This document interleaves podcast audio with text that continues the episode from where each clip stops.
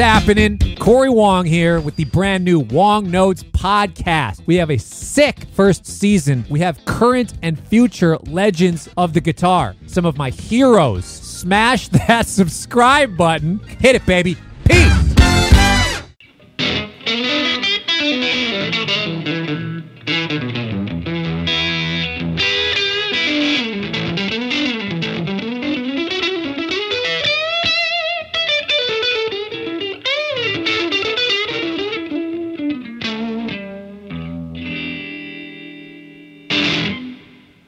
Sounds great, Eric. Hey, everyone, this is Chris Kies for Premier Guitar. We're hanging out in Nashville, Tennessee, and I'm joined by Eric Krasno, who has a long list of uh, accolades and collaborations, obviously, with uh, Soulive and Lettuce, Phil Lesh, Derek Trucks, the Trucks Band, 50 Cent, Emily King. I, I could go on and on, but let's just talk to the man himself and let's get that going.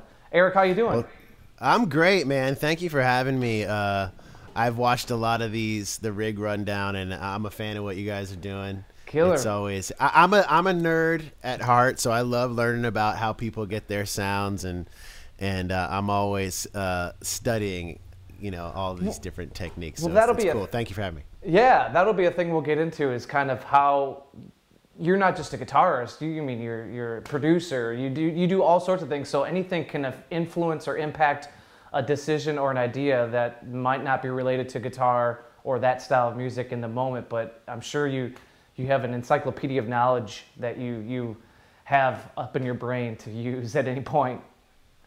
Yeah, you know, it's we were just discussing this. It's like uh, during this time, you know, with the coronavirus and everything, it's been, you know, of course, horrible on so many levels. Um, but the silver lining in it for me is I've been able to kind of spend this time honing in and and uh, kind of digging various different rabbit holes to to uh, to dive into, um, whether it be different pedals and, and, guitar stuff. And I'm I'm a big synth guy, and, and I'm always messing around with different plugins, and so uh, it's been nice for me to slow down a little bit. And uh, I'm a gear collector too. So sometimes you know you just collect all this stuff, but you don't really learn about it. So I've been kind of going through all the different things I've collected over the years, and and actually uh, spending time with a lot of these things and and honing in. I think one of the things as a producer that I strive for is making each sound in a recording really make sense and really make a statement. Mm-hmm. Um, so part of that is is learning all this gear and and figuring out how to get unique tones um, that that can make a recording stand out. You know. Yeah, it was funny you mentioned. Obviously, everyone's dealing with the, the pandemic right now, and I, I want to say, as someone that helps coordinate these rig rundowns we normally do, is that I want to say yours that was supposed to happen at the Brooklyn Bowl in Nashville was like the right. The right. closest one to happening that actually got canceled because I believe right that you were playing the weekend to be the first show of the new Brooklyn Bowl in Nashville, and then everything kind of just stopped. And so it was like the closest one we were going to get was going to actually be you. So I feel good that we're able to resurrect this and make this happen in some shape or form as we're doing it now. Yeah, I was really sad that that weekend didn't happen, and then you and I were corresponding because I we it was pretty much the day before that we found out, okay, you know what, this thing is is really going to shut down gigs, and we're going to have to. Everyone's kind of got to go home and hunker down. Because yeah. I I had done a show the night before that, I believe, or the Thursday, two nights before I was supposed to see you in uh, in New York, and that was kind of the last show that the Beacon that uh, I did or anyone I know did. Um, but yeah, like you said, that was that was going to be the um, first show at the Brooklyn Bowl Nashville, so we were really excited to kick that off. But it looks like we're going to reschedule it, and you know we're all hoping that things will start to get back to normal soon. You know? Yeah, and one thing that you I didn't know, but I knew it happened, but I didn't know if it was because of the virus or it was in the works and it just kind of worked out serendipitously. Was uh, the, your podcast that you've been putting out uh, as of late? Yeah, you know, that's been exciting. I've been working on the idea of doing a podcast. Um, initially, the idea was to have people here in my studio and we would kind of perform and do an interview. And a couple of them did get done before like before the virus hit. um, and we got video and stuff. But what I decided to do once I was here and I was home was just start calling people and doing it remotely, which actually worked out well um, for, on a lot of fronts. Um, people seem to be really comfortable doing it from their homes or from their studios, Yeah. and I was able to get a lot of my music friends that oftentimes are on the road constantly, you know, like Derek Trucks and Dave Matthews, John Mayer, a lot of players that are really hard to nail down, even though they all want it, they all were interested in doing it, um, were able to do it because they were home. Yeah. So it's it's been a, a cool experience, and in in that time, I've been able to kind of hone in hone in on it a bit more, which has been good. So I've done a lot of interviews in the last couple of months. We got John Scofield and Marcus King. Um, it's been uh, it's and it's been fun for me to really learn from all of these people. Uh, it's not just for everyone else. I I, I Yeah. actually really learn a lot from talking to all these great great artists. So it's been Yeah, fun. I, I could, it's been great. I can relate from being on this side of the microphone, Right. which you're now on. You're, you, yeah, you actually you kind of almost use them as a osmosis type of like. Obviously, you're going to get the words and the, the phrasing they get out of there, but like almost just being around that person or speaking with them or corresponding, you get that extra uh, absorption of their personality and what they're trying to pass along. Absolutely. And also, you know, when I I've hung out and with these a lot of these artists and met them, but for example, Don Was is is a producer and one of my one of my like heroes and he spoke to me for like two and a half hours and I got to ask him all it's kind of like creates this forum you get to ask all these questions that you wouldn't necessarily ask if you're hanging out at a gig you know what I mean Yeah. you get to dig deeper like what was it like working with this guy how did you meet that guy and i talked to questlove for a couple hours about the roots and how he f- formed the Soulquarians with d'angelo and all that stuff and i'm a big fan of them and so i'm i'm a fan and a music lover kind of first and foremost so uh, I love learning about that stuff uh, from all about all these stories, hearing these stories and learning about how Yeah. uh, these different artists have kind of, you know, built their careers and everything. Well, one last thing before we kind of get into what we're supposed to be talking about here is gear. But uh, recently, you moved from Brooklyn in New York, where you've been for years and years, to LA. And was that uh, a financial thing? Was it more of a uh, you, you wanted to go in the separate coast, or was it more of like the things that you were doing and the opportunities were more open to being uh, out in LA and the California? You know, I always wanted to move to California. It was just something that had been on my mind for a long time, and there was certain. I had a studio back in Brooklyn, and there was kind of a time period where that was getting taken over and switching hands, and uh, I was visiting out here a lot because my brother had moved here and his family, and a lot of my friends are in LA too. And also, I just wanted more space. Yeah. And in a, you know, I'd been living in a in an apartment for a long time, but had a separate studio space. And then being on the road and maintaining the studio, it just it just became a lot. So, my I always had in my mind I want to find a house that I can either build a studio or has a studio. So I found a a house, um, and my landlord who rents me this house, he's a, a film score guy, and he had built this beautiful studio. So when I saw this house, it kind of um, was like, okay, I think I found where I need to be. Um, and uh, so it's been it's been wonderful, man. And honestly, during this time with the weather and having outdoor space and having my studio space, um, I'm really happy here. Uh, and I, you know, it's I there's things I miss about New York, but I travel, or you know, before this virus and Yeah. after the virus, um, I travel so much that I get, you know, even when I moved here, uh, I'm still back in New York a lot, and it's just nice to have a home base here where I have some space. I can have my instruments Yeah, yeah. uh, around. Um, I find myself playing a lot more guitar because I'm like messing around with different things, and it, it's just nice to have a space. Like I, I'm right now, I'm in my flip flops and my shorts, and that's pretty much how I always am now. When I was in New York, that you would never see me like that. So it, it's it's nice. It's nice. You're full on beach bum. basically, basically. Well, you brought it up, all the guitars behind you, so let's get down to Yeah. business, Eric. Uh, Yeah, I yeah. think the most appropriate spot to start will be, you know, your your longtime association with Ibanez. You had, I've seen you with the AS100, the GB models, and obviously you've got a signature model finally, We're not finally. yeah, but yeah. It's it. actually right behind. It's uh, here. I'll grab it. Um, Uh, talk to me about that process of you know playing and being associated with Ibanez, and then finally you know getting a getting the phone call or the, the proverbial Yeah, knock on the you door know, to get it going this- and getting the signature. Well, I met them, the Ibanez people, through John Scofield many, many years ago, and they um, offered me like an you know to to endorse their guitars, and we started talking about doing a signature model.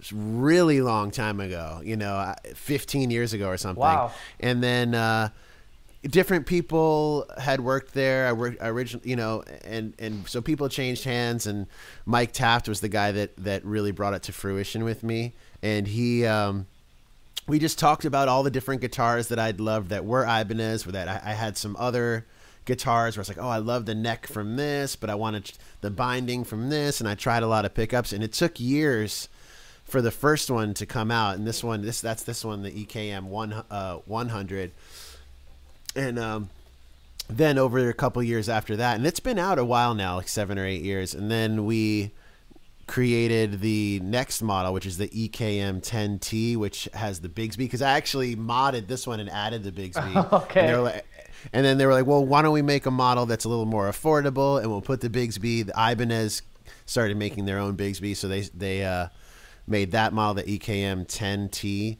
which is like more affordable. But you know what was cool? It was a great learning experience for me because I got to learn like because when we first created the EKM 100. I didn't realize how expensive the guitar was going to have to be because I was like, "Oh man, I really want that. I want this. I want that. I want this." And so once we made it, it was it's a beautiful guitar, but it was a little bit hard for like the normal hobbyist to buy it. So it was important me, for me to also make another one that uh, was more affordable and more around a thousand dollars or maybe less or Yeah. whatever. So learning about how to cut certain corners while maintaining the quality was a really cool uh, learning experience for me, and also just seeing like how they make them and how the whole distribution process. And now I'm working with the with Mike Origo over there, and we're actually working on a couple new ideas for the at next evolution um, of a model or even a couple, which might be smaller, lighter, and so we're Nice. uh, it's it's been fun working with them, and they I love that they get excited about things I get excited about. Like I said, at my core, I'm a nerd, and I, I love learning about all these things.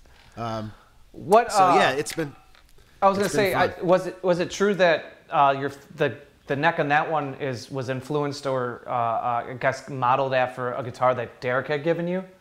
Yeah. Derek Trucks gave me, and that one's actually sitting right back there, that 335 back there. Okay. Um, and uh, he gave me that guitar after we had done a session down at his studio, and I I loved it. And he was like, I never he he hadn't been playing it, and uh, he heard me playing it. He's like, Oh man, you sound great on that guitar, da da da. da." And it was like a thicker, big big neck, and I'd never been a, a guy that gravitated towards the bigger neck like that, but for some reason that guitar really spoke to me and he was like, "You should take that thing," and I was like, "No, no, no, no." And I, I remember I went on the road from there, and when I got back to New York, it was at my place. He had sent it up there, so and then I just like kind of became obsessed with that guitar, and as we started developing the Ibanez model, they you know were intrigued by that guitar too because I was like, man, you know, I want my guitar to feel as good as this, Yeah, you know, yeah. and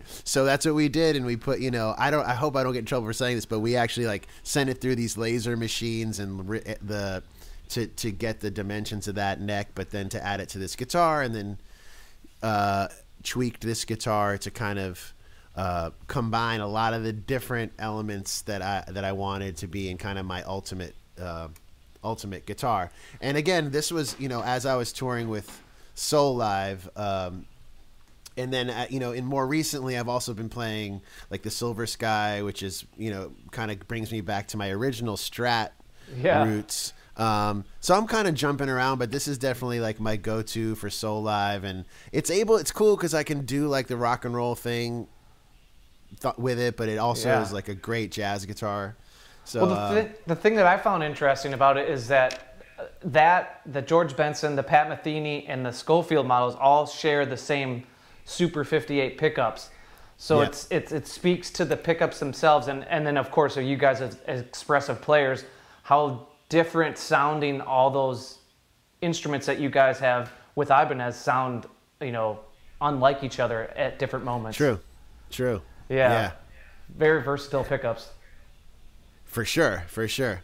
Um, yeah, you know, it's it's cool because Ibanez makes they're, they're they're so they're known a lot for their like rock and roll or even metal guitars, but their hollow body guitars and are amazing. you know? Yeah. and they have some history too. Yeah. Uh, Eric, what, what strings do you normally play? And uh, uh, do they go? Uh, are they do they translate between the the Ibanez and let's say the Silver Sky, or do you change them? up? I you know late in the last couple of years I've been using the D'Addario NYXL strings. Uh, a friend uh, in my solo band, my Danny Mayer is the other guitarist in the band, and he and I are always like comparing what we're using and trading pedals and stuff. And he he hipped me to the NYXLs, and I've been working with D'Addario for the last few years. Um, so yeah, I've been using the uh, tens on the Silver Sky and elevens on my guitar, and then if I'm playing like the the GB model or some of my other bigger uh, hollow bodies, I'll use twelves and use flat wounds. I use La Bellas um, Wow. for flat wounds, but and on my bass I use the La Bella flat wounds, and those I pretty much don't change Yeah. for years. um, the ten, the the NYXLs they last actually a good while, but uh, I don't I don't. Um, you know, some people change their strings like every day. Mm-hmm. Um, I'll I'll go a little bit longer than most um, and clean them and stuff. But uh, yeah, there- the NYXLs I love.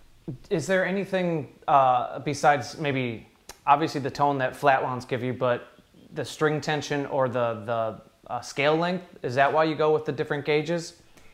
Yeah, I mean, with the Silver Sky specifically, I the 11s didn't work on it for me. Um, The scale length with the 10s just had a sweet spot, and that's one of the things I love about that guitar. It's got this. I had never played. It's got like a seven and a quarter radius, I think, which I had never like paid much attention to what that meant you know um to be totally honest and like those early 60s strats always had a thing for me when i was playing with phil lesh ross james the other guitarist the, in the band had got actually phil had gotten him like a 64 or 63 strat and i remember playing it being like oh my god like this radius feels so cool on this guitar like i wouldn't have done that on a hollow body but something about playing it in that upper register had this singing uh, vibe to it, and it was partly the radius, the scale length, and the Silver Sky nailed it. I mean, they they really did an incredible job, um, you know, kind of recreating it and building on on that idea. Uh, so anyway, I love that guitar for that. It's a totally different thing. And then with my guitar, I have to have at least 11s. Um, I, it's something about yeah the tension of like you know Soulive a lot of those melodies have like these beboppy kind of lines and it's I, I need that tension to dig into that stuff and I do a lot of like double stops and like octave stuff where having that more of that tension uh, helps me kind of like dig into it more and kind of nail that rhythmically. I feel like rhythmically having the tension helps me like stay like stay in the pocket. I don't know why. But if I want to like rip and like do more bending and and then like the tens on like a strat or on the silver sky really make a make a you know they sing. So Well, the one thing that I really appreciate about your playing is is what you kind of just touched on was, was the melody that you find within um, the the phrasing of your guitar runs, but also just the way that you play. It, it, it reminds me, and I think you've said it yourself, was that like Stevie Wonder vocal lines can really be persuasive in how you specifically approach guitar. And, and I know that you guys, uh, Soulive, did that. Uh, I mean, it's Rubber Soulive, but there's there's other songs that aren't just Rubber Soul related, and I really enjoyed how that was so melodic, even though you obviously aren't singing at all. You can really hear the key parts that carry this those memorable songs. Yeah, I've always been a sucker for good melodies and great singers. You know, Aretha Franklin, Stevie Wonder being a huge one. And when people ask me who my most like influential musicians are, I always mention singers first. Um, of course, ton, there wouldn't I would be would not be playing if it weren't for Jimi Hendrix and Steve Ray Vaughan, Jimmy Page, and people like that. But as a guitarist and as I developed as a musician, uh, emulating singers has been like my mission as Why a is guitar that? player.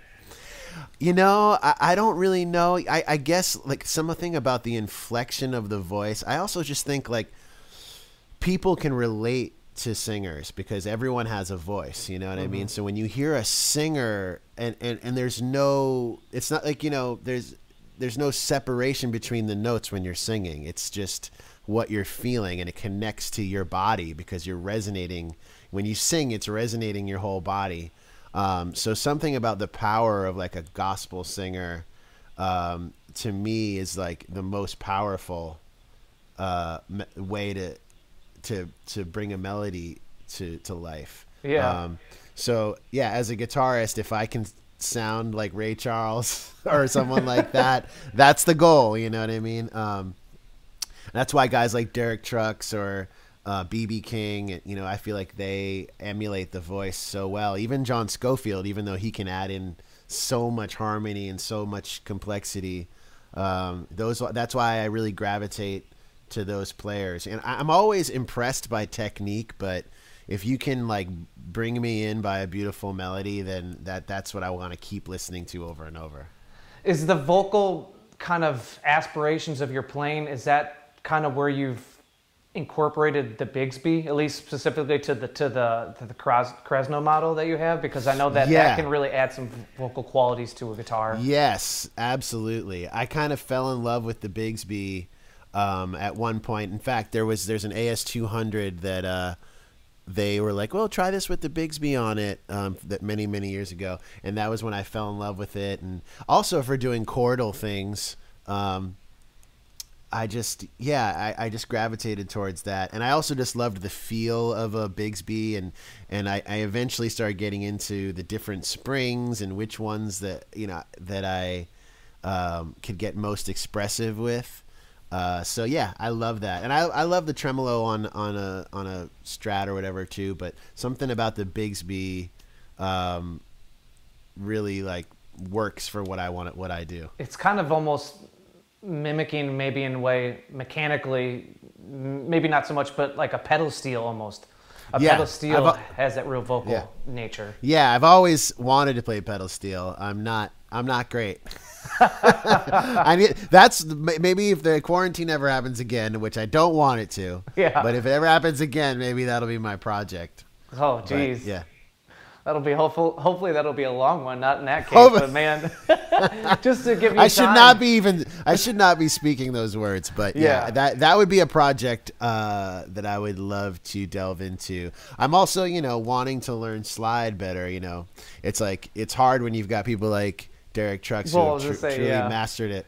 But uh, and I do it a lot actually on recordings and even with Phil, Phil and friends. If I'm trying to f- fill out. Um, that that sound, you know, because there was pedal steel on some of those old recordings. I'll play some some slide, but I'm by no means a master, not even close. but it, but it's fun. I love I love using the slide on recordings, and, and I, I will do that quite a bit. I mean, it's a texture. It might not be a thing that you're gonna, you know, be known like Derek, obviously, but it's a texture that can use you, you can use to color in spots.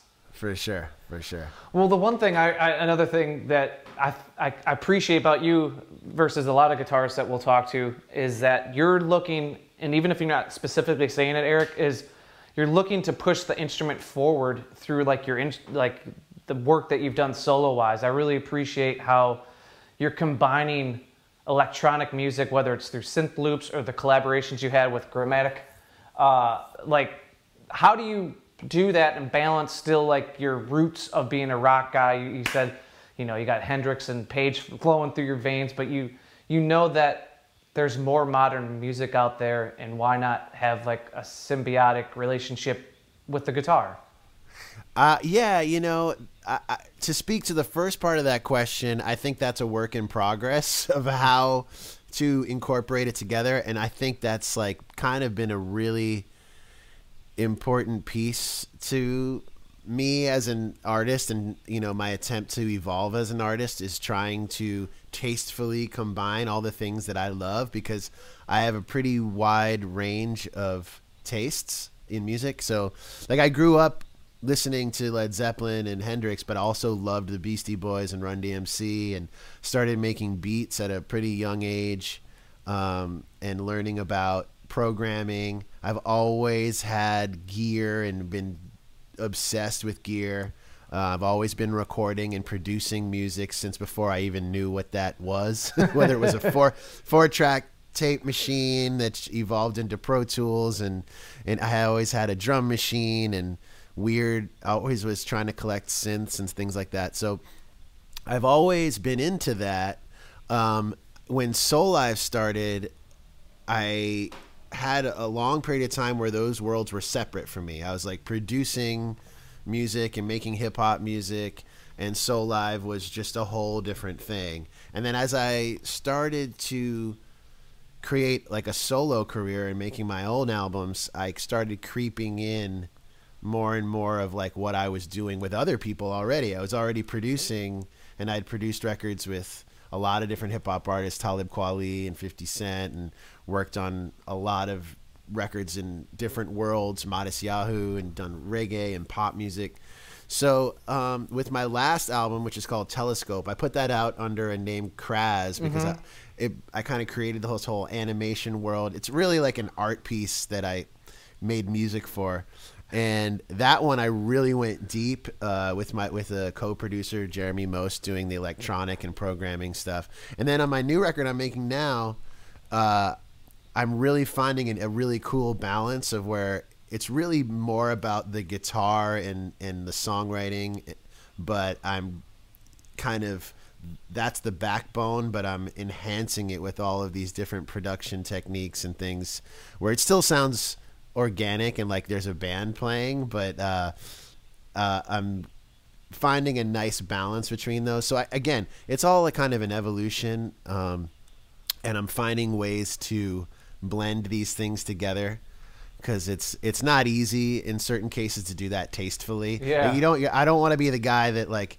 has like a crazy dance beat coming in over like, but you know, but you know, I'm not against it, but I think um, in for my own records, I don't want to like hit you over the head with it. I want it to be something that you notice if you pay attention to it, but I want the song and the the melody to be first and foremost. Um, but I and I also, as far as collaborating with people uh, like Gramatik and GRiZ and a lot of these electronic musicians, it's been really cool learning experience for me to see how they work. Mm-hmm. Um, and these guys are so deep into their sound design and into their Ableton. And I've worked with Pretty Lights quite a bit, and that guy is a genius when it comes to that stuff. I've watched, you know, Skrillex put his sets together, and and it's for me, uh, anyone making music on that level, it's like there's something to learn from the process. So, you know what I mean? And I've, uh, I for me, I've like even when Soulive first started and we started working with engineers and producers, I was always had my eyes on what they were doing and trying to absorb all of that. And uh, I try never to lose that. You know, I, I, whenever I'm working with an artist or a producer, an engineer, I'm trying to learn what I can, you know, from them. And the same thing with Derek Trucks as a band leader. You know, when I was in his band playing bass for a while, you know, I learned so much working with him, working with Kofi Burbridge, and I work with Oteil Burbridge too. So, I- you know, anybody, Scofield as well. Um, all of this, the chance to work with any of those guys, no matter the genre, um, when they're at the top of their game like that, I feel like there's just a lot to learn, a lot to absorb. There's something to gain. I, I love the juxtaposition, even just the first two songs, "Waiting on for Your Love," or uh, "Waiting on Your Love," and the next song, which that song kind of reminds me of like Blakroc, that album that Black Keys did with all the hip hop artists. Oh yeah, yeah, yeah, yeah. And then and the next song, Jezebel, is like just a straight up stomper. It- Yeah, yeah.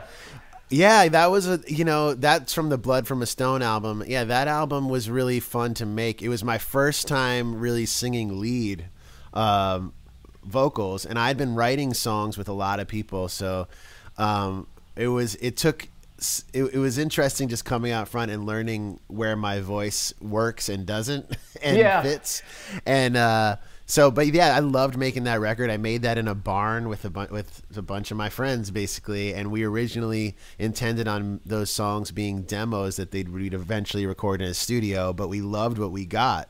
Um, we used like a eight track tape machine, and I ended up dumping it to Pro Tools to mix it and to overdub. But um, it was a cool project because there was no pressure when we went in there. We were just kind of vibing out and writing songs, and that became an album. So that was really cool. And then since then, I've really worked. Cause when I made that record, I kind of thought, oh, I'll sing a couple songs and then I'll have other singers and whatever. And then the guy who I was working with, Dave Gutter, who was helping me write the song, said, "Man, no, you you just have to sing this. You're going to be the artist." Da da da. So um, once I kind of owned that, you know, we toured behind that record for a couple years. So now I'm way more confident and way more comfortable doing that. Yeah. Um, and being the front guy and being the singer and being the band leader. So I, I feel like that album was a really cool experimentation. And then now I'm like, okay, I'm way more confident. Um, and, uh, at, at a place where I can like come into an album with a little bit more, um, I, you know, it's all, it's every album is like a step, you know, in the, in the evolution. So I, I feel, I feel like that record and that tour, um, has was like re- built a foundation for me to actually like be an artist myself and not just a, a band member. You know. During during the recording of that record up in Maine, did you have an amp in a garage next to a, next to a motorcycle? yes, you, yeah, you heard that story. Yeah, yeah, yeah. I, I, in fact, I have that amp in the other room. It's a '69 Vibrolux, and we just had it dimed, like just. because and we had it uh, in a yeah this the half of that garage was like a motorcycle shop so yeah it was like under an old motorcycle and uh, yeah that session was so cool shout out to ryan zoidis who's the sax player in lettuce and he was the guy that was like hey man you know because they had this this uh, barn space that they had some recording gear, but it wasn't really equipped to make a record, you know. So we were like, we started going. He knows everybody in Portland, Maine, and Dave Gutter were the two guys, and we went around and found a tape machine and got all the mics and cables, and I had my amp with me. But it was funny because we kind of got the whole town involved. Like, every you bring a mic over, and you bring these cables, and you bring that. It was supposed to be like a writing session, and as we got into it, like, man, the vibe is great. Let's just make this the record. And next thing you know, like he like like Jimmy from down the way, would be like, "Oh, I found this preamp," it's, and then we'd plug that in. You know, it was like uh, it was just a really fun process, and I think you can hear that in the music. It's like we're we're not like looking at a clock, and you know we're we're not like sitting between two ferns, like paying yeah. like thousands of dollars an hour. Um, we're like just we were like you know sleeping on couches and just making music because we loved it and you know those are, i feel like those moments are sometimes when the best creativity happens you know it's like a, a amish community raising a barn in that regard exactly exactly like some one guy brings the bread the other guy brings a preamp you know it's like so what are some other notable instruments that are behind you that we should know about or that you t- are, have been really enjoy using lately um, well i have my seventy-three P bass back there, which I've played on so I mean so many records. I've never changed the strings on that. Wow. I've had it, had, have had it for almost twenty years. Um, I was a bass player first, actually. I have my first bass over there. It's a Fender Jazz, Mexican Fender Jazz bass that I actually flipped out the pickups and have done some tweaked it out. But um, that's like my first one of my first instruments. I have a a sixty one uh, Gibson uh, EB2 bass oh, wow. That has the felt stop in it, and it was the bass that was the guy, the Champs, the bass player from the Champs, da da da da da da da Tequila. Yeah, it, it, was it was his bass. Um, wow. And yeah, it's pretty funny because I got it at a pawn shop in Florida, and I was looking for that exact bass, and I was like, oh my god, they have one, and. Uh, the uh, I looked I looked up the champs and I, I saw that he had that type of bass, but that there was a flower power sticker at the bottom. Uh-huh. And I was like, I don't know if that's the bass. Then as I got closer, you can see the outline of the sticker and the staining of the uh, bass. So anyway, that's a pretty cool, pretty cool story. That's I right. have uh, uh, the obviously the fifth, the 335 that Derek gave me. I have a an early prototype of one of Derek's SGs that he gave me that I used quite a bit and I've tweaked that out and I added a Bigsby to that. I have uh, the first Ibanez back there that I had. That was a that's a, a GB twenty or no GB one hundred that uh, George Benson signed for me when we toured with him. So that's one of my one of my prized that's a baby. possessions. Um, what else do I got? I have a bunch of cool Ibanez's. I have this AZ model that's really really cool. Um, I feel like you should have a Jem model. I feel like you, just because you're part of the Ab- Ibanez family. Well, I had the AZ is kind of my like the closest to that that I'm willing to go. but it's awesome, man. Like those guitars play amazing. You know, it's more like the aesthetic isn't my vibe. No, Yeah. no shade, no shade. Because Steve Vai is the man. yeah, absolutely. But uh, it's just not, you know, I'm more of a vintage looking guy. But uh, man, those guitars play so well, and all the like pickup. It's funny because I'm like thinking about bringing that to a dead gig because like has all this cool switching that you can get these Jerry tones out of it. You know, uh, they might look at me a little weird in the audience, but um, yeah, that that guitar is badass. Um, yeah, I have the, and then you know I have the the Silver Sky, which I've been playing quite a bit. I have some Supro guitars. Uh, oh yeah, my Rockbridge acoustic. I don't know if you've ever played a Rockbridge uh, acoustic. Brian Calhoun, man, those guitars are amazing. It's my favorite acoustic guitar. Um what body shape is it? Is it like a dreadnought or like a parlor? It's not quite a parlor. It's I think it's a double O. I'm so bad. I'm really bad with uh, acoustic models. but it's a smaller one because I love parlor style Yeah. guitar. It's not a parlor style, but it's a, a smaller, smaller. body. Um, I think it's a double O. But that Rockbridge, man, those guys make beautiful acoustic guitars. Just amazing. Um, and then you know I have a couple of the I have kind of like the timeline of my prototypes that became my signature model kind of lined up around so I've got like the the first one they sent me and then a couple a year later you know because it was a a process to get to the final thing What what was like maybe the biggest thing that you changed or or the evolution of the instrument that you could maybe pinpoint?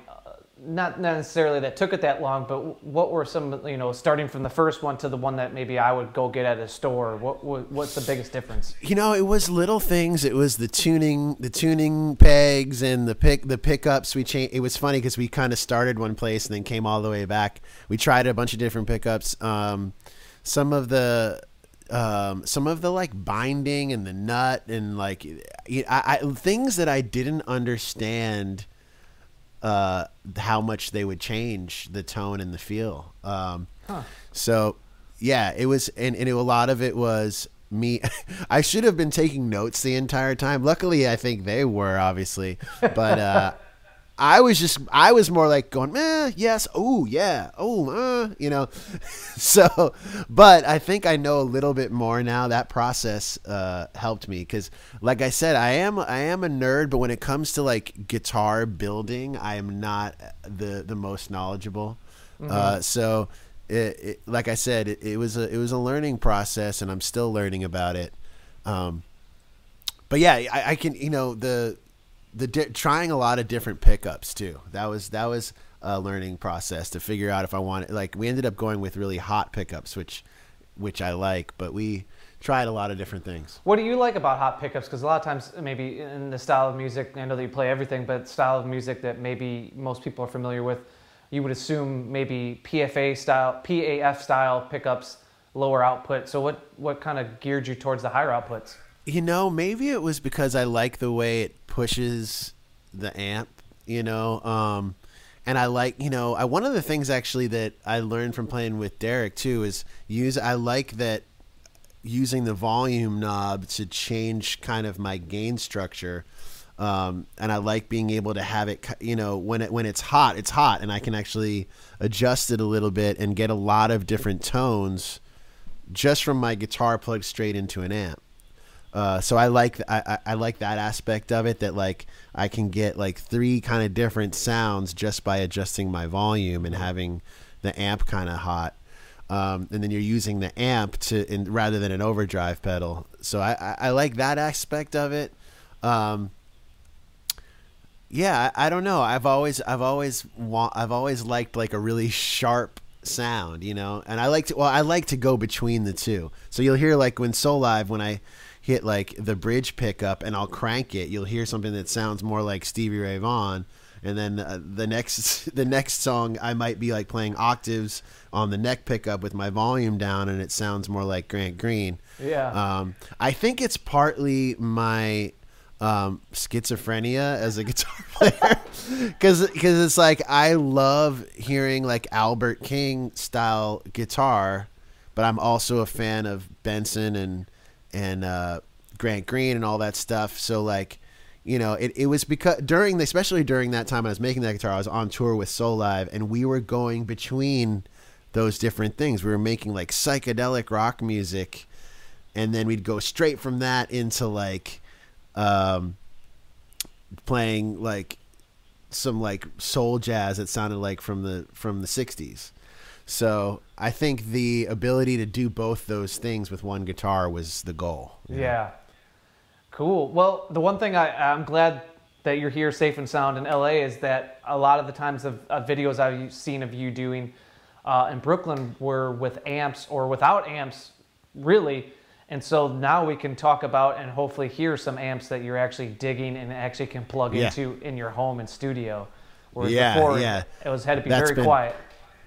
Yeah, you know, there was honestly so long where um and it's still it still happens where I'm doing fly dates where it's it's rental gear, you know. So here I have all of my amps and yeah, when I was uh in my Brooklyn apartment, it was I couldn't have any of them in there. Yeah. so so yeah i mean having be, having this studio and being able to to actually plug my amps in has been great man but i also have been using this universal audio OX unit yeah. which which is so cool so i have like for example right here i've got a, a supro um, statesman head which is kind of like always right next to me and then i have the OX on top of that and uh and so I have that going, you know, modeling because the OX models all different speakers and stuff like that. And I do have speakers in the other room here in a another room. But what happens is if I'm flipping through sounds quickly, the OX is so cool because you're eliminating so much different, so many different things. The cable, the that has to go in that room, the mic that has to go in that room, the speaker, and then all the different cabling that's happening between these different things, and then the mic, and then the preamp. So, um, and it sounds so good that uh, it it's been it's just been so great because there's like there's so many your problems that can happen between all of those different cables and and uh, inputs. So what I'll do is I'll bring my different amps in here and try them out through the uh, through the OX, and then occasionally I'll still put a speaker in the other room and mic it that way. But um, I have a, a boogie Mesa Boogie Fillmore amp I've been using a lot lately. The little guy. I have a, a 65 Super that is my go-to gigging amp when I'm when I'm bringing in uh, my own amp. Did that So, get but ripped you- off from Derek? Because I know Derek's a big Yeah. super fan.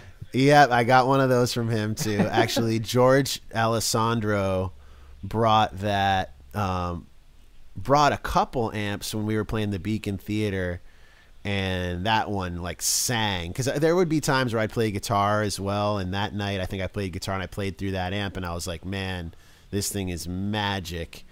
And uh, originally, I think Derek was gonna was gonna take it, and then he said, no, you should take it. And uh, yeah, that's been my favorite amp uh, ever since. So I that that that thing also on and sometimes and I mean that sounds so good through the speakers, but if I'm in this room, I'll just run the the speaker out into the OX too, and it sounds killer. That's a handy tool to have. Yeah, for sure. And what I know that you before had, I know that you, you mentioned the boogies. Uh, I know that you had the jazz chorus for a while, way back when, live. Oh yeah, way back. Yeah. and then and then you had the you kind of went to Fender combos for a bit, and then you ended up kind of getting to the Supro family. I remember you had Yeah. was it like a Jupiter and the Tremo Yep. Verb?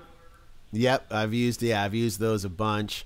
I'm always moving around when it comes to amps, but uh, and partly that is because I'm always in different si- like you know backline situations and stuff. Yeah. But I've also toured with a lot. I toured with a with a lone one of the early Mesa Lone Stars. I had like a 112 Lone Star. I still have that. It's a killer amp.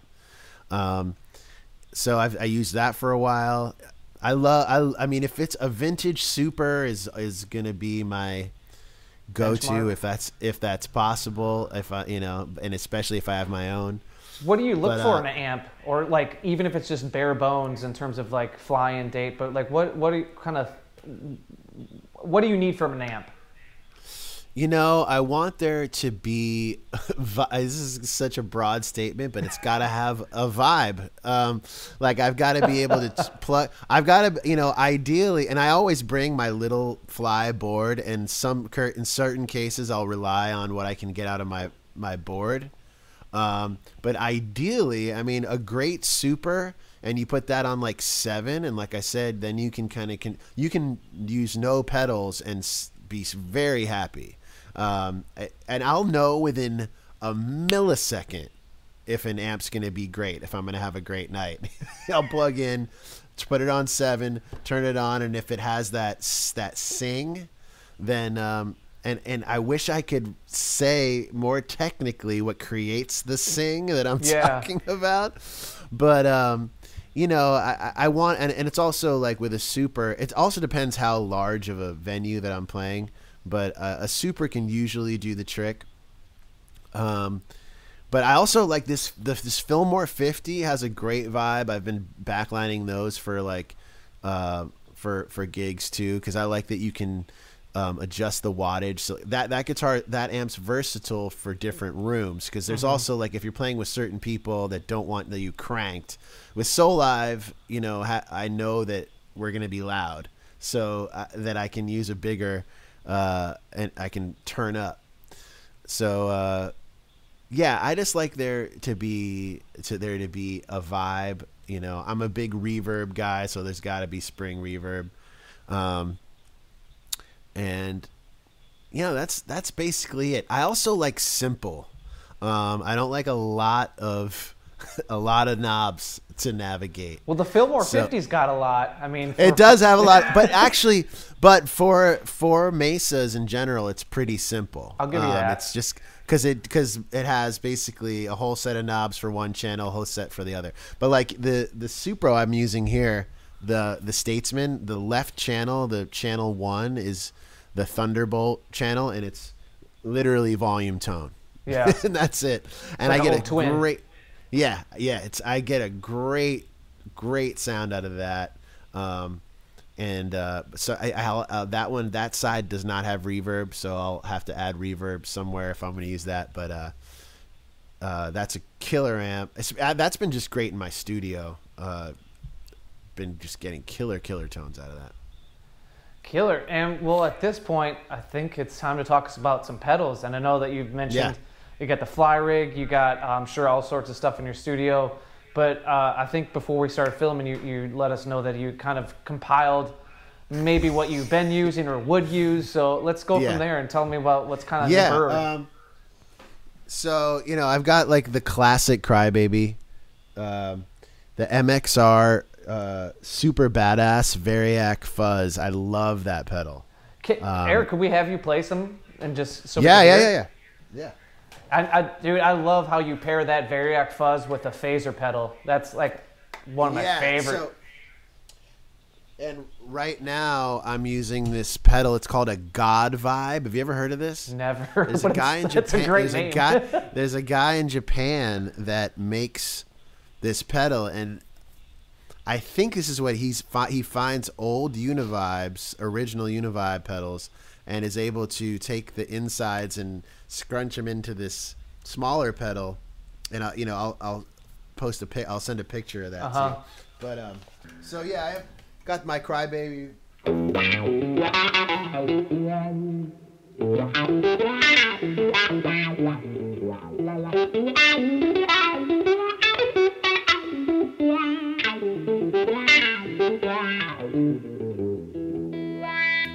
and then uh.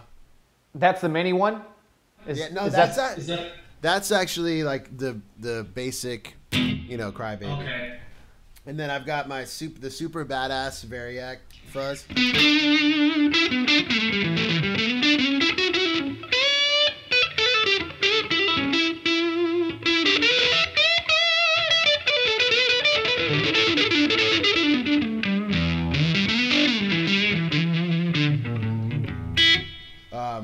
Love that pedal. Yeah, that sounds great. Yeah, that thing. I, there's. It has, uh, you know, the Variac, which you know changes the voltage on it, and that seems to really that makes for some really cool tones. And then this one's the Supro drive pedal.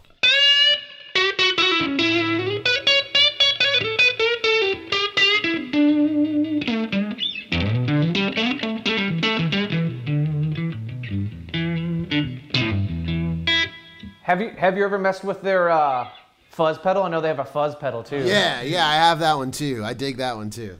Yeah, that one's gnarly. I'm kind of always switching things around, so it's really just based on like the day. I'm like, okay, today I've got this one in there. Yeah, I know that you you have so many gigs and so many different shows that you'll play f- with so many different artists. But is there a pedal that you that goes between all the gigs and all the bands? Yeah, I would say the King of Tone pedal. It was just by Analog Man, which actually randomly is not in this board right now, but I pretty much always take that one with me.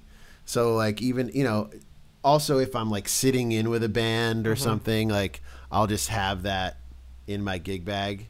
So yeah, I love that one because it gives me like a few options. It has a clean boost, or or not even clean, just like a boost, and then an overdrive. And I just like love, you know, even just having it on with not a ton of drive, just gives like a certain warmth to the to, to my tone. So Uh, Eric, what, what's going on in the beginning of uh, Torture? I love the kind of the chaos. yeah, man. you that- know, I think that is. I can't remember what I used, but I know that that's that Vibrolux amp just dimed, and I think I probably had some sort of fuzz pedal. I wish I could remember.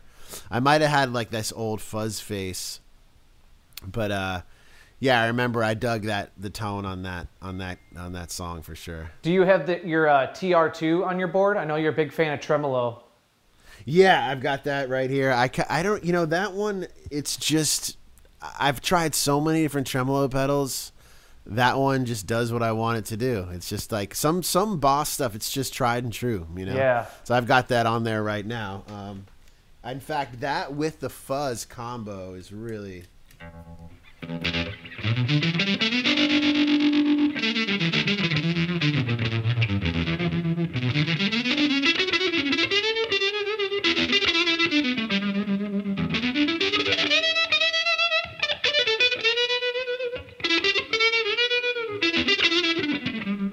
Yeah, I love I love that sound. Yeah, it gives like the fuzz a little bit of movement, which is always which is always Yeah. kind of fun. And then I have like this true spring.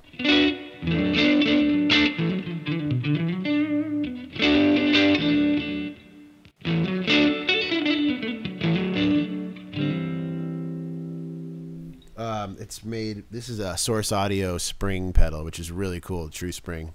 Yeah.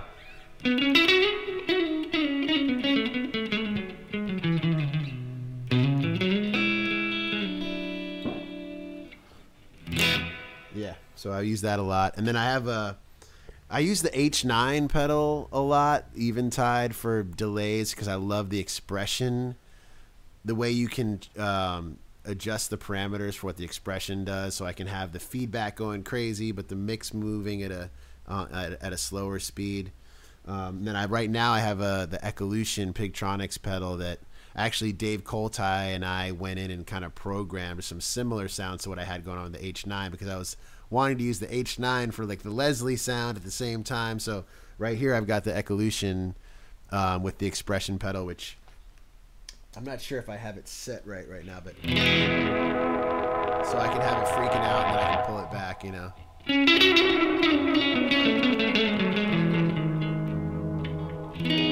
Is that the Ecolution then?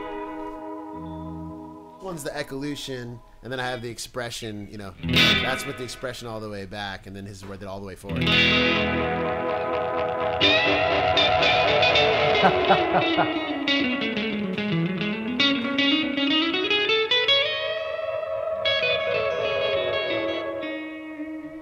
which is fun because it's like you know if you, especially with like grateful dead music if we're doing these long improv kind of weaving sections i'll use that expression pedal to kind of like accentuate certain licks but you know it's it's just fun to i love having a delay with an expression so you can pull it back and it's just like kind of a slap back and then as i'm like getting into some more lines.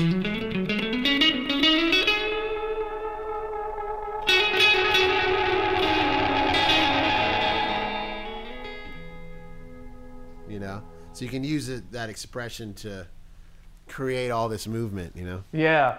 It, I know that one thing that I really uh, see and hear in your playing, especially in the cinematics EP that you guys put out, was uh, you pair really rich delay and reverb together, and that gives it that uh, kind of what you're going at is that that space sound, but you're still obviously playing over it. I love how you paired that the reverb and delay. yeah I, I I love like creating that space you know especially when you've got a, like a pocket drummer you know holding down this groove that everyone can move to then like creating these different soundscapes over that i feel it's a it's a nice juxtaposition you know Killer. What else you got on the board?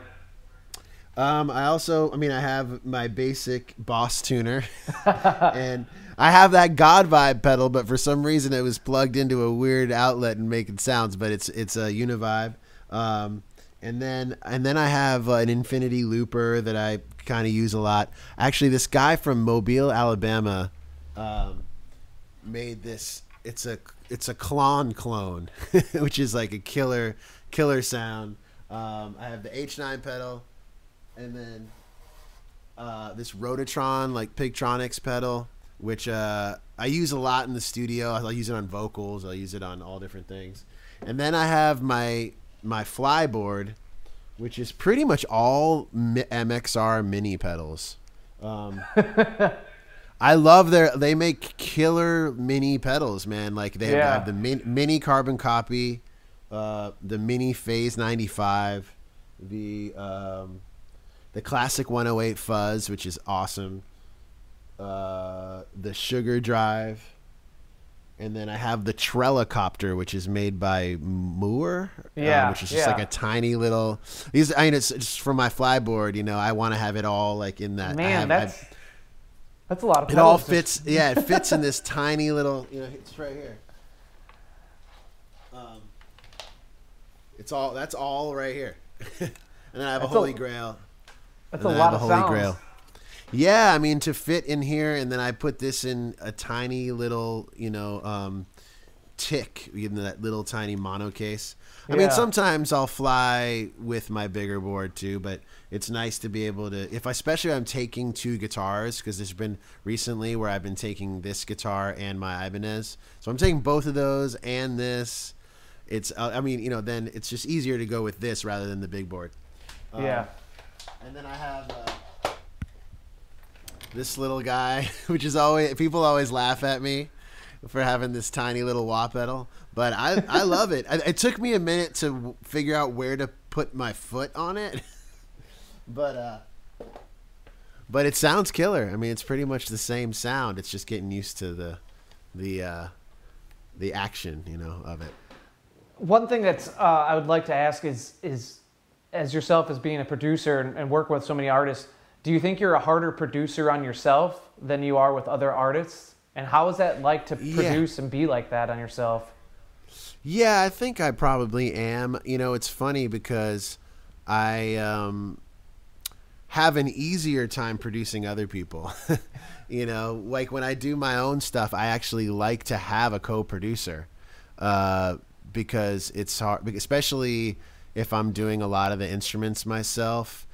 Uh, it's like kind of like you get too inside the painting and you need help with perspective and, and getting a um, a look at it from further away. You got to see the forest, not the trees. Exactly, exactly. Uh, but yeah, I find it hard. I do find it hard to produce myself.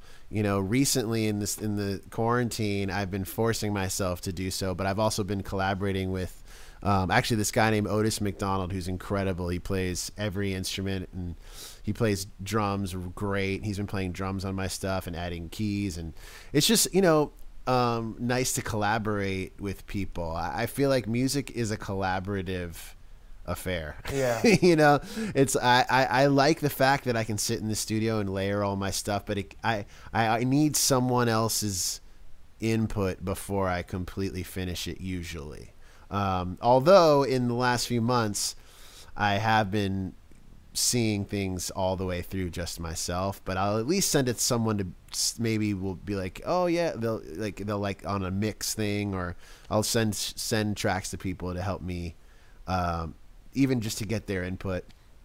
But yes, I would say I am hard on myself, uh, producing myself, and in certain cases, will will take. I'll put my albums as like the last thing to work on, you know, because like I'll work on everyone else's stuff. It's funny because I, I, on my board where I have a chalkboard and I have all these different projects that I'm producing that have either are a long term project or in certain cases gotten put on hold because of how things are um, right now. And uh, but over the last few weeks, my section has gotten bigger and bigger and bigger of what to do, which is good. That means I'm working on my album, and I and I think that's one of the things in uh, quarantine is like now I'm actually focused on making my next album and have a ton of songs. Um, it's just now a lot of them are in demo mode. So now it's like the thing is like you know I don't schedule sessions to make my record. I Yeah. just do it. So it's like. But that also enables me to be like, oh well, maybe I'll go work on the garden or like clean the clean the house or you know do this that and the other. Um, whereas when I'm producing other people, there's a schedule, there's a date, you know. Uh, and especially since I'm an independent now, you know, I used to there used to be a label guy knocking at my door, calling my phone. Now it's a uh, there's no re. I try to set deadlines for myself, but so so anyway, I'm trying to create my a, a and a, and a schedule for myself to finish my record. But yes, you're right that when I'm producing someone else, I, I tend to. Uh, crack the whip a little bit and be like okay we have to finish this we have to do this we have to do that with myself i'm not uh it's i'm hard on myself in terms of uh, making it great, but I'm not uh, hard in terms of getting it done. and, and, and while you're telling you know, you're talking about how you, learned from all the people you've been with and collaborated with and played alongside. Is, is since we have you, I, I think it'd be good, and I understand that you know your advice and what people can get from this is not a one size fits all type of methodology. But wh- what what can you provide for guitar players that, from a producer's standpoint, that would be good, some good advice? You know, I would say it's it's really hard nowadays to form your own sound because so many things have been done and so many artists are out there. But I find that that you have to trust your taste and your instinct because that is what's going to create a sound that's unique to you. Um, but don't at but also you know don't be afraid to learn from the people that you love and that you're influenced by um, and don't be afraid to play other people's solos and learn other people's uh, learn other people's techniques but always put yourself in it.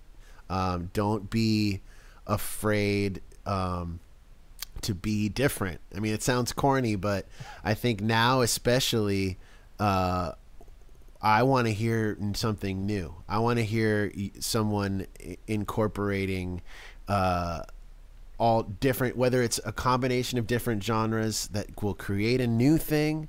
Um, but don't be, you know, I think uh, there's been years and years where record labels want to hear the same thing again and they want okay this this was a hit for this person let's do that again let's do that again let's do that again but i think now that that's breaking wide open you're seeing um, some great artistry happen uh, because it's not regulated by anyone. Yeah. And so we're I, what I, I guess what I'm trying to get at is like we're in an age now where it's not like necessarily getting radio play or having this like perfect hit song that is gonna propel you as an artist. It's being unique. So I think um, it's it's it's everyone has their own version of that. So there's no way for me to tell anyone how to Yeah. do it.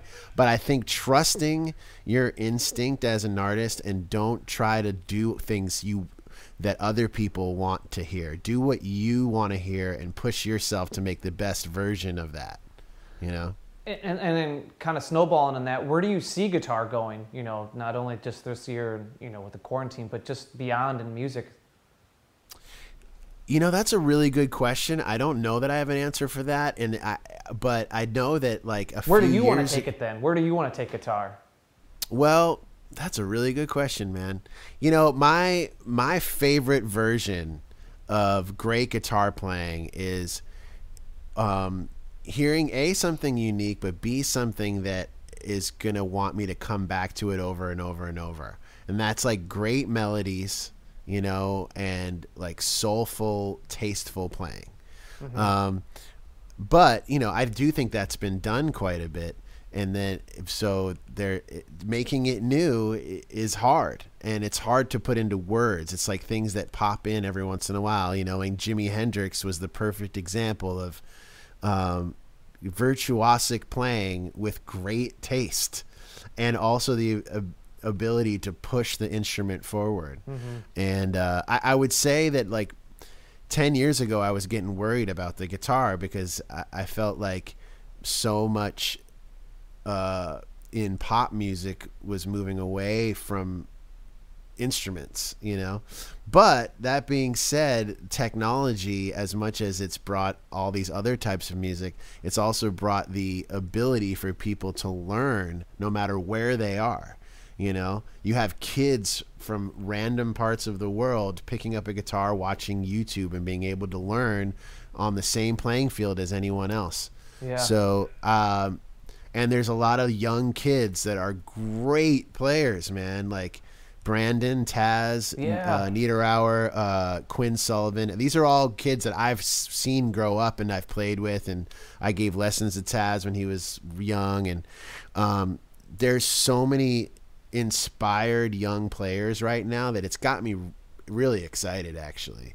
Um, where i think there was a time where i was worried about the future of, of the instrument whereas now i think actually people want to play more. And i'm i have hopes that the silver lining in this quarantine is that um, they we come out the other side with with more artists and more people like diving into their craft and and I think we're going to come out of this with a like artists we already love making their best work or mm-hmm. maybe artists emerging that maybe never would have you know Yeah.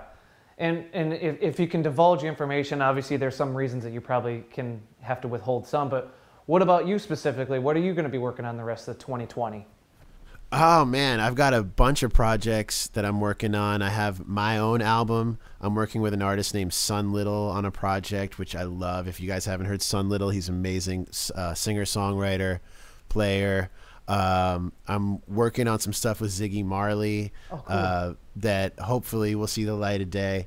Um, and I'm a huge fan of his, so that's that's really cool. Working with a, a uh, an artist named Cat Wright that I'm producing. Uh, another guy named James the Eighth, amazing guitarist and singer. Um, so there's there's a lot of stuff cooking right now. That uh, podcast? Oh yeah, obviously the podcast has been a huge, a huge thing for me lately, and something I've been, I've been diving into. So I'm excited to see where that goes. In season two, we're still we're in season one now. Season two, I'm hoping to incorporate incorporate more live performance, where uh, the artists can come to my studio, we can perform together, talk about their process. So um, yeah, there's a lot of interesting, uh, interesting stuff happening. I actually have a song coming out um, on June 19th as part of uh, an organization called Song Aid, where Carlos Santana actually submitted a, a song, and uh, Tom Morello and a bunch of really great artists are, are involved in that. So uh, yeah, I did I did a Dylan tune called "The Man in Me," which I'm really dig uh, the version that we made. It was myself and this guy Otis McDonald, and he's been working with me on the rest of my album as well. So, yeah, again, a lot of a lot of cool stuff on the horizon, but I really look forward to getting out and playing some gigs again. Yeah, I love bet. being I love being in here, but being with people is is important. You were telling me before we started rolling that you think this might be the longest you haven't played any live shows or been on the road for 20, 20 plus years. Yeah, I haven't I haven't been home this much in I would say 20 years. it's kind of Wow. crazy. But, you know, I've to be honest, like a year in the last year or two, I've been saying like, man, I really would like to spend some time at home and spend some time in my studio. Of course, I didn't expect it to be without other people here. Yeah, or but uh, yeah, but you know, again, like I wouldn't have wished this situation on us or anyone, but um, my takeaway, my positive takeaway, is that uh, I'm learning a lot more about my craft and working on my craft, and I'm I'm making an album that I'm really excited about, and you know, a lot of a lot of these things that I wouldn't have done otherwise are are coming to fruition. So I'm thankful for that. Well, real quick, while I have you, just made me think. Where do you? Where's the evolution of Eric Krasno, the the solo musician, going from the record because of the Kraz record in 2019? Yeah. So where Um, where do you? Can you? If you could tell us, you know, where, where, Yeah, I'm expect from the really-? I'm really excited about this. Um, I think when I found uh, Otis McDonald, who, I've, who I'm collaborating, I had a bunch of songs written and I was happy about, but I was like, okay, how am I gonna translate this, especially in quarantine? So I actually created a couple by myself where I played drums and I played everything, and then I sent one song to Otis and he played drums on it and started adding some keyboards and stuff, and we went back and forth, and I was it was I felt like we hit, we nailed it. You know what I mean? I was like, oh, okay, okay, this is this is where this next record needs to go, and that was that track, "The Man in Me," which is coming out on June nineteenth. Of course, that was a Dylan cover, whereas everything else in the record is original songs. So now we've been starting to go through all the other songs. Um, he just has like such a killer groove on the drums and kind of incorporates a little bit. I mean, it has a little bit more of like that organic funk New Orleans feel, but it also has like a, a modern production to it. And I, I think I'm really honing my songwriting skills and able to tell a story. I mean, in the last year, I've gotten married and I have a, a baby on the way. So there's definitely that tone in the songwriting. Uh, and I, I, all the songs I've written for this record are my favorite yet. Um, but I was kind of holding them in place until I really knew how I wanted the production to sound. And I think that uh, we've we've kind of figured it out now. So now it's just about diving in and, and getting all the songs uh, recorded and produced. But yeah, I'd say there's you know there's way more guitar on this one. Not that there's not guitar on my other records, but Yeah. I think on my last record it was a little bit more like about the songs and the production. And this one, like, you know, I've gotten really into um, harmonizing my guitars solos. So I'm creating like horn part type of things with guitar on this one, which kind of was something I fell on by mistake. And you'll hear it in that song, "The Man in Me." Like, the, the I just played a solo on it, right? And and I'm I'm the type of guy that always wants to create memorable melodies if I can in my solos, right? And this particular one, I was like, oh, maybe I should go back over it. And so I, I played it just improvised, and then I went back over it and harmonized various parts of that, and then put a third part on. And that's become something now that I'm doing on like every song somewhere. it's not like Allman Brothers the entire time, but but there's definitely Allman Brother uh, Allman Brothers influence there. Um, but the songwriting being coming from a different place. There's there's like some Jeff Beck group vibes in there. Um, so I think what I'm doing, I'm finding a way to take the roots of the guitar stuff that I love and really mix that in. And I would say that ingredient is a little bit towards more towards the front than my last Okay. album. Like the guitar stuff. I'm also really happy with the tones I'm getting Because the thing is, when I made my last record, I was living in that apartment, and I I what didn't have the options that I have here. Yeah. So I've been diving like my guitar tones on this album are the best I've ever gotten, in my opinion. That's awesome. Um, and I also think vocally, I'm way stronger on this album too, and uh, so I think that that this that that, and I'm having some other singers on it too, mostly doing backgrounds and stuff, but I'll probably feature uh, have features on a couple songs too. Cool. And well, this one, I know, I don't know if this one was intentional or if it was like a journalist. We have to label things. With the last one was kind of uh, seen as a concept album. Uh, from- Yeah. Okay. Will this be the kind of uh, vision for the next one, or more of a standard record? I think I think it won't be like concept album the way the last one was, but I think there will be a theme to it, you know. And I think, and I'm happy that um, now that I we have a couple songs done, that I'm really focused on making it. Uh, a very cohesive album sonically, but I don't like the last album was all about characters and Yeah. storyline, whereas this one won't necessarily have a storyline throughout, but you'll the songs all have a certain uh, theme and vibe. But yeah, it's more it's it's more just an album. It's not a, not a concept album. Yeah. Cool. Well, Eric, uh, from myself and the rest of the PG family, not only do I thank you for hanging out with us, you know, out there in LA where you could be out and having having fun in the sun, but uh, Yeah. I don't want to gloss over the fact that you mentioned that you you know have a baby on the way and that you recently got married. So, congratulations on both Thank those you. fronts. And, Thank uh, you, man. Again, man, thank you so much, and I appreciate what you're doing. And uh, thanks for the podcast because I know a lot of our staff's tuning in. So, uh, Godspeed. That's and great. Sending good vibes out to you and your family, and hoping hoping we see everyone on the road real soon. Yeah, thank you. And I'm a big fan big fan of yours and everything that you guys do, so I appreciate you having me on. And again, the the podcast if people want to check out, it's called Eric Krasno Plus 1 and you can find it on pretty much all of your podcast listening uh, stations, Spotify, Apple Podcasts, all that stuff. Awesome. Eric, again, thank you so much. Everyone out in YouTube and internets, thank you so much. This is Chris Kies for from your Yes. guitar. Thanks, Chris. Thank you.